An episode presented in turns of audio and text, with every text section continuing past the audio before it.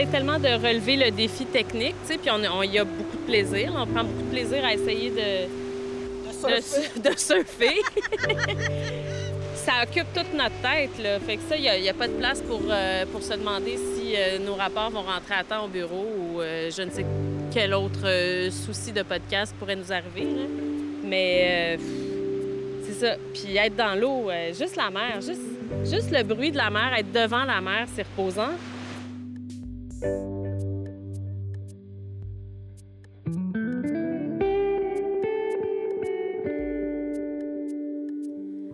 l'été 2021, j'étais un peu dû pour des vacances, mais j'étais surtout très relax.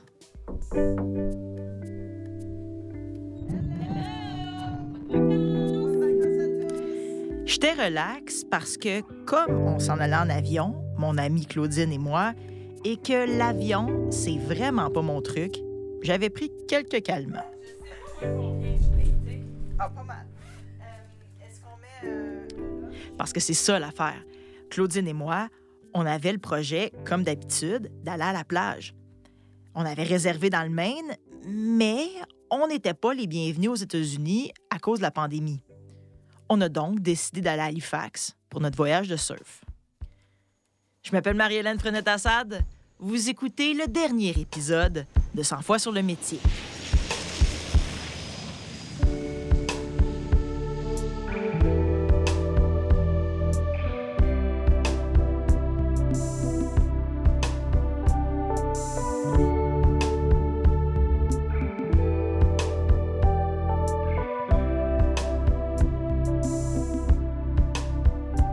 Dans cet épisode, pour clore la série, je me demande si j'ai vraiment appris quelque chose sur ma relation avec le travail. Parce que la vraie vérité, c'est que cet épisode a bien failli commencer par On est à l'été 2021 et je suis complètement brûlée. Dans la dernière année, j'ai beaucoup travaillé. Puis je me plains pas, là. Je suis vraiment chanceuse de travailler sur autant de beaux projets. Mais j'en ai peut-être trop pris puis surtout, à un moment donné, j'en pouvais plus du stress que m'apportait mon travail. Au printemps, j'ai décidé d'en faire moins. Puis j'ai même repoussé la sortie de ce projet. Puis j'ai fait quelque chose que je croyais pas possible. J'ai commencé à travailler quatre jours semaine. Je le sais là que c'est à la mode en ce moment le quatre jours, mais pour moi c'était une grosse affaire. C'était contre nature. Puis j'allais faire quoi de mon vendredi? Je sais que j'ai commencé la série en disant que ma famille Assad avait eu une immense influence sur ma relation avec le travail et sur ma propension à trop en faire tout le temps. Mais l'idée de travailler quatre jours semaine m'est venue de mon père. Vers la fin de sa carrière, mon père avait commencé ça. Les lundis d'été, il travaillait pas. Malheureusement, que quelques années plus tard, mon père est mort d'un infarctus et n'a jamais pu profiter de sa retraite. Fait que je pense qu'une partie de moi a voulu ralentir pendant qu'il est encore temps.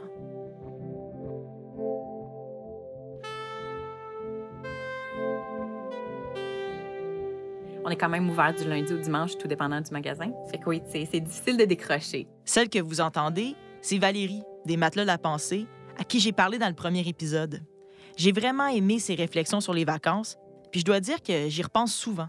La bonne chose euh, dans tout ça, c'est qu'en étant toute la famille ensemble, ben des fois, on va donner, un break à une personne, c'est OK, va en vacances, va en voyage. Mais j'aime beaucoup ce que tu dis parce que, dans le fond, il n'y a pas eu trop de culpabilité de se reposer qui t'est venue de ta famille. Au contraire. Non, c'est ça. Des fois, tu sais, je te dirais des fois, là, des fois au début, là, c'est comme, ben là, on peut pas prendre des vacances. Oui, c'est important de prendre des vacances. C'est important de, de, de, restarter, comme on dit, puis de, de, de, recharger les piles, puis euh, de recommencer avec plus de vigueur, puis encore plus de fougue.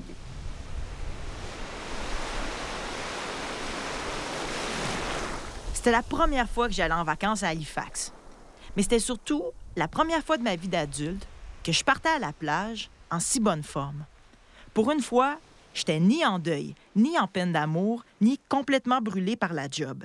Puis j'étais contente de tout. Contente de mon milkshake le premier soir, contente de l'hôtel, contente de débarrer une communauté avec mon sel. Ah, magie! Contente du stationnement gratuit à la plage et surtout, contente de faire du surf.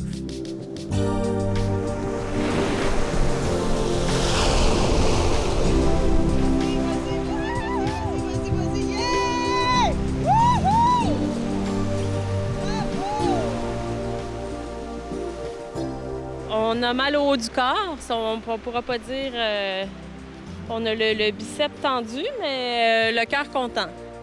Reposer comme à peu près jamais, moi, là. Ben, c'est une drôle d'affaire parce que moi, j'ai le corps fatigué, mais je pense qu'on a la tête reposée. Euh, on a vraiment déconnecté. À la fin de notre voyage, Claudine et moi, on est allés s'asseoir devant la citadelle d'Halifax.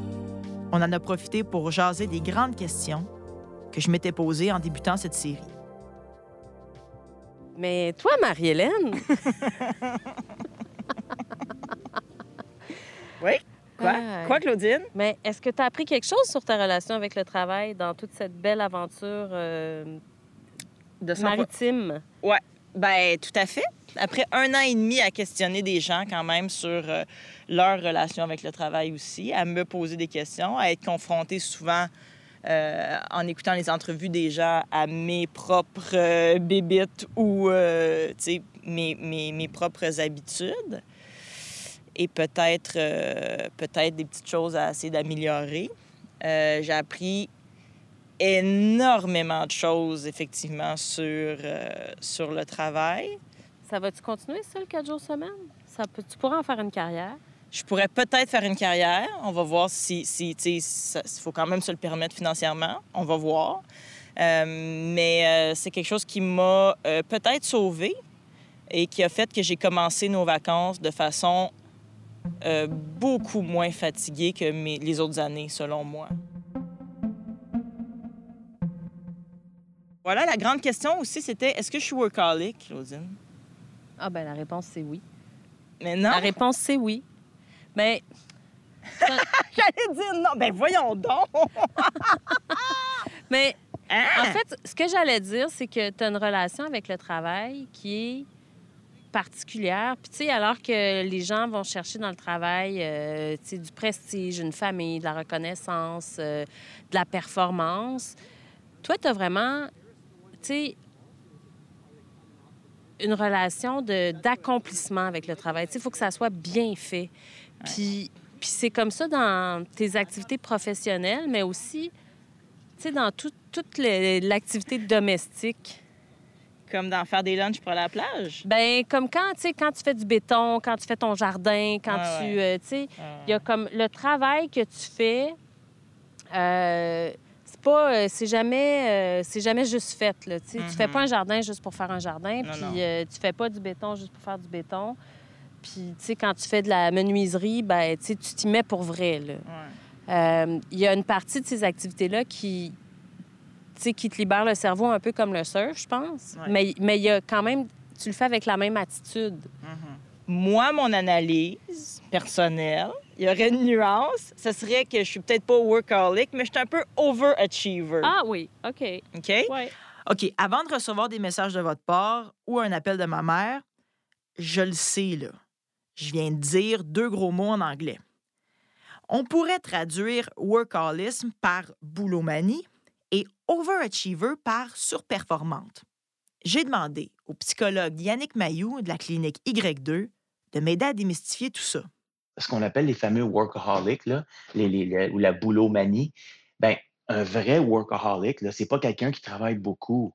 C'est quelqu'un qui travaille dans le but d'échapper à quelque chose qui fait qu'il n'est pas bien, par exemple, à la maison. Alors, il va passer beaucoup de temps au travail parce qu'il y a quelque chose qui ne va pas à la maison. Alors, le travail devient une forme d'évitement. Ça, c'est la, vraie définition de, de, la boulomanie ou du workaholic. Alors qu'on pense souvent, ah, lui, il travaille 50 heures ou 60 heures semaine, c'est un workaholic. Alors que ce n'est pas, pas nécessairement le, cas. C'est toutes des notions comme ça qui ne sont pas toujours faciles à saisir, mais la distinction est importante à faire. Même si je me considère pas workaholic parce que je fuis rien dans le travail, je le sais qu'il y a des circonstances dans ma vie qui font que j'ai une forte tendance à trop en faire en général. J'ai décidé de vous les partager d'un coup que vous puissiez vous reconnaître dans une ou deux affaires. Il y a l'hyperactivité cognitive. Puis ça, je trouve ça important d'en parler dans ce balado-là parce qu'on parle beaucoup de TDAH. On parle pas beaucoup d'hyperactivité cognitive, mais je sais que dans certaines périodes de ma vie, ça a été extrêmement souffrant. Souvent, les adultes vont avoir cette hyperactivité cognitive. Donc, c'est que ça tourne tellement vite dans leur tête. La docteure Anne-Karine Gauthier, neuropsychologue les idées se bousculent. Euh, des fois, on finit pas euh, une idée qu'on est parti à un autre. Souvent, on va, on va parler avec une personne qui a une hyperactivité cognitive, puis on se rend pas compte qu'il est rendu deux puis trois idées plus loin, puis l'autre essaye de, de, suivre le rythme.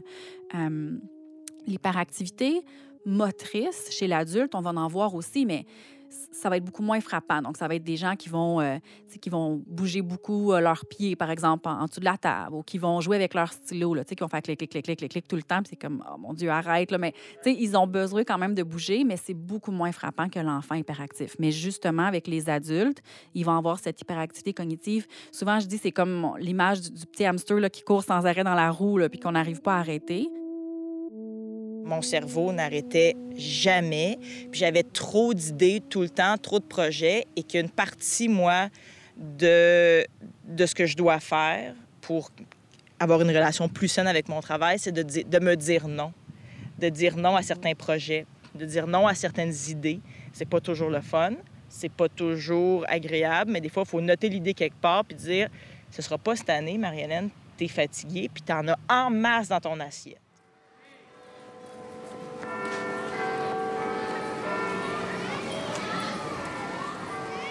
Je traîne encore un certain traumatisme face aux échecs du secondaire. Puis ça, je l'avais pas réalisé avant l'épisode 3, mais ça, ça m'a, ça m'a un peu ah, foudroyé en le faisant. Et que, donc, des échecs académiques répétés dans un collège privé où c'était très, très fort, où toi aussi t'es allé, puis toi, ça s'est plutôt bien passé. Là. Euh, moi, ça, je traîne les cicatrices de ça depuis et je ne peux pas supporter l'échec. Je ne peux pas supporter l'humiliation qui vient avec ça. Et aujourd'hui, je, me, je, je m'oblige dans mon domaine à être une première de classe ou rien. Et bien, des fois, ça veut dire de travailler énormément, quand en plus tu traînes un, TDAH. Voilà. Oui, ben ça, euh, my God. J'aurais pu, pu te dire ça euh, avant le troisième épisode.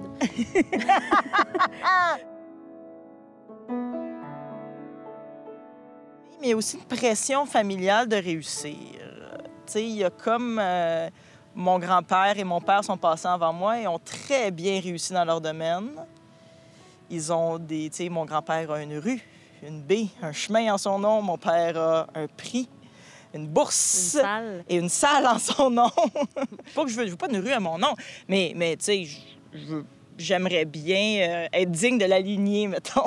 oui, mais, mais tu sais, à mon sens, euh, tu l'es clairement, tu sais, puis peut-être que peut-être que tu pas, t'essaies pas de toucher à des choses pour lesquelles tu, euh, tu te vois pas mm. oh. vaincre. Mais, tu sais, moi, c'est une chose que j'ai j'ai remarqué il y a longtemps puis que j'ai souvent souligné, c'est à quel point tu fais bien les choses, euh, tu mets l'effort qu'il faut. Euh, c'est drôle, je pensais pas que ça faisait partie du traumatisme. Tu sais, je. Ouais. Ben oui. Ben oui. Ben, c'est une. C'est, ben, ça devient un trait de caractère, là. Mais... Ouais. Ben, c'est pas un traumatisme, c'est une, peut-être une motivation, mais, mais c'est là, tu sais, c'est comme, tu y penses, c'est sûr. Puis, puis je veux dire, son, c'est deux disparus, puis là, je suis la prochaine en ligne, puis il faudrait que je fasse quelque chose, tu sais.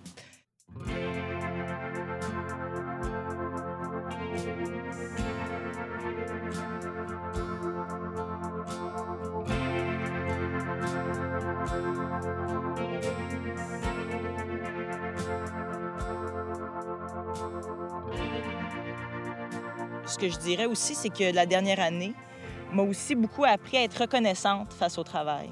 Je me trouve privilégiée d'avoir pu faire mon travail, d'avoir pu bien gagner ma vie cette année, euh, d'avoir pu travailler à la maison. Travailler à la maison, c'est un luxe, même si des fois on a trouvé ça, on a trouvé ça long, là, mais toi aussi, tu as trouvé ça long, mais quand même. Non, non, mais On est, des privilégiés. Toi puis moi, on a pu se payer des belles vacances parce qu'on a eu des jobs cette année. Oui, ben c'est sûr. Euh, effectivement, je pense que le fait d'avoir un travail, d'avoir un travail qu'on aime, euh, puis de pouvoir l'exercer dans des circonstances assez, assez difficiles qu'on a vécues cette année, ben effectivement, c'est un luxe. C'est un luxe. Cette série aura été toute une aventure, plus que n'importe quel voyage peut-être. Je savais pas vraiment dans quoi je m'embarquais en débutant le projet, puis maintenant, je réalise que toutes les entrevues, tous les précieux témoignages des gens qui ont bien voulu me raconter leur histoire, ont eu un impact majeur sur mes réflexions personnelles face à ma carrière. En voulant faire réfléchir les gens sur leur relation avec leur travail, je me suis fait prendre à mon propre jeu. Ça a été un vrai cheminement personnel qui m'a beaucoup fait réaliser à quel point j'ai de la chance de faire un métier que j'aime et qui me ressemble autant.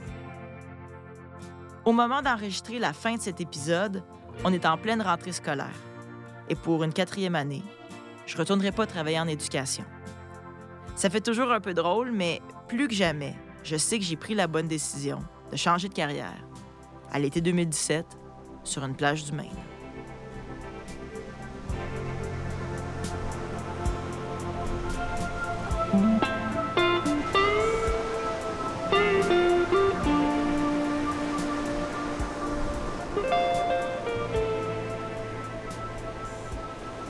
Peut-être que plus tard, notre job, ça va être de donner des conseils de plage aux gens.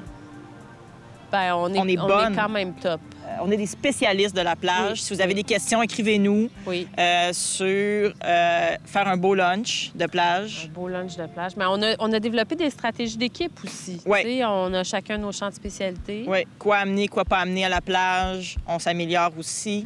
Qu'est-ce qui est nécessaire? La douche portative, finalement, c'était pas nécessaire. Qui l'eût cru? Moi, je, pensais que c'est nécessaire, mais non. Puis euh, c'est ça. Écrivez-nous. Vous avez des, besoin de conseils sur la plage, le surf, on, est là pour vous.